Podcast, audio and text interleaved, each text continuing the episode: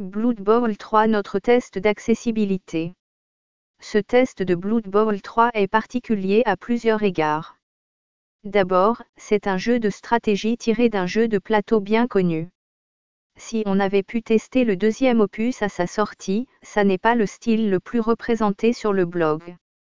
Mais surtout, c'est le premier test à plusieurs rédacteurs. Je remercie Megumi et Discabé pour cet exercice très intéressant de pouvoir confronter des avis. À l'avenir, nous préciserons dans chaque partie le nom de la rédactrice ou du rédacteur. Un point E expert point E en charge de la partie qui le concerne, notre objectif depuis toujours. Mais je rends la plume à Discabé qui mène la danse sur cet article. Type jeu de sport barre oblique jeu de stratégie. Éditeur Nacon. Développeur Cyanide Studio. Date de sortie 23 février 2023. Classification 16 ans et plus. Du sang, des larmes et des touchdowns. Blood Bowl 3 est là.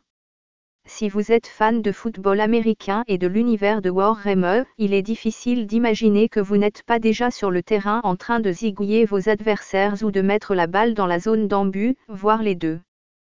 Sinon, sortez vos plus beaux crampons, votre armure et votre tronçonneuse, et allons voir ensemble ce que donne cette nouvelle itération de la fameuse franchise.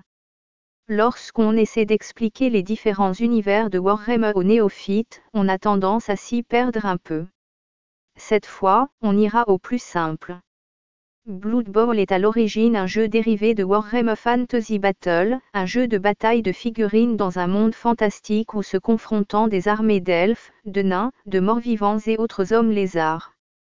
Pour le délire au départ, puis beaucoup plus sérieusement, on s'est demandé ce que cela ferait de mettre tout ce beau monde sur un terrain de football américain.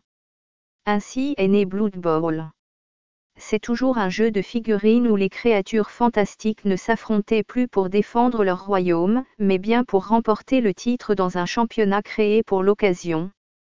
Étant donné la nature des joueurs, les matchs auront vite fait de tourner au jeu de massacre et suivant l'équipe que vous jouez, il pourra être plus pertinent de viser l'annihilation de l'équipe adverse plutôt que la victoire au score.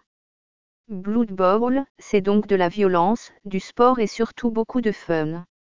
Avec un cocktail pareil, pas étonnant que le jeu ait fini par recevoir sa version vidéo ludique.